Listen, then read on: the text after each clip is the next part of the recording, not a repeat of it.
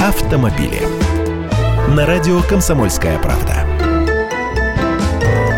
Здравствуйте! Надежность – это не конек современных автомобилей. Даже для японцев отзыв модели для устранения заводских неполадок – это привычное дело. И речь сейчас не о подушках безопасности. Компания Nissan решила отозвать в России кроссоверы Кашкай.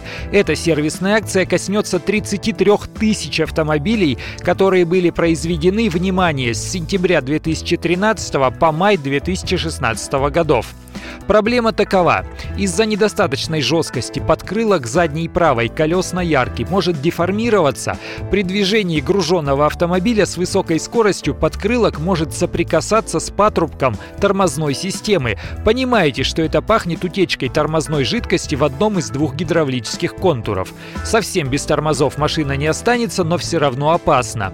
Для устранения этой проблемы они установят усиливающую скобу, если будут следы износа на патрубке, его заменят.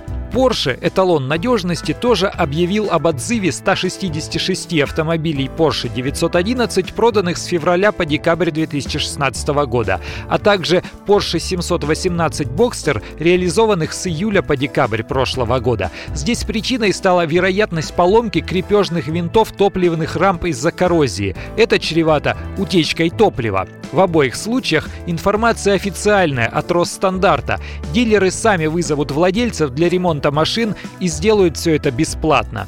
Я Андрей Гречанников, эксперт «Комсомольской правды». С удовольствием общаюсь с вами в программе «Дави на газ» ежедневно по будням в 8 утра по московскому времени. Автомобили.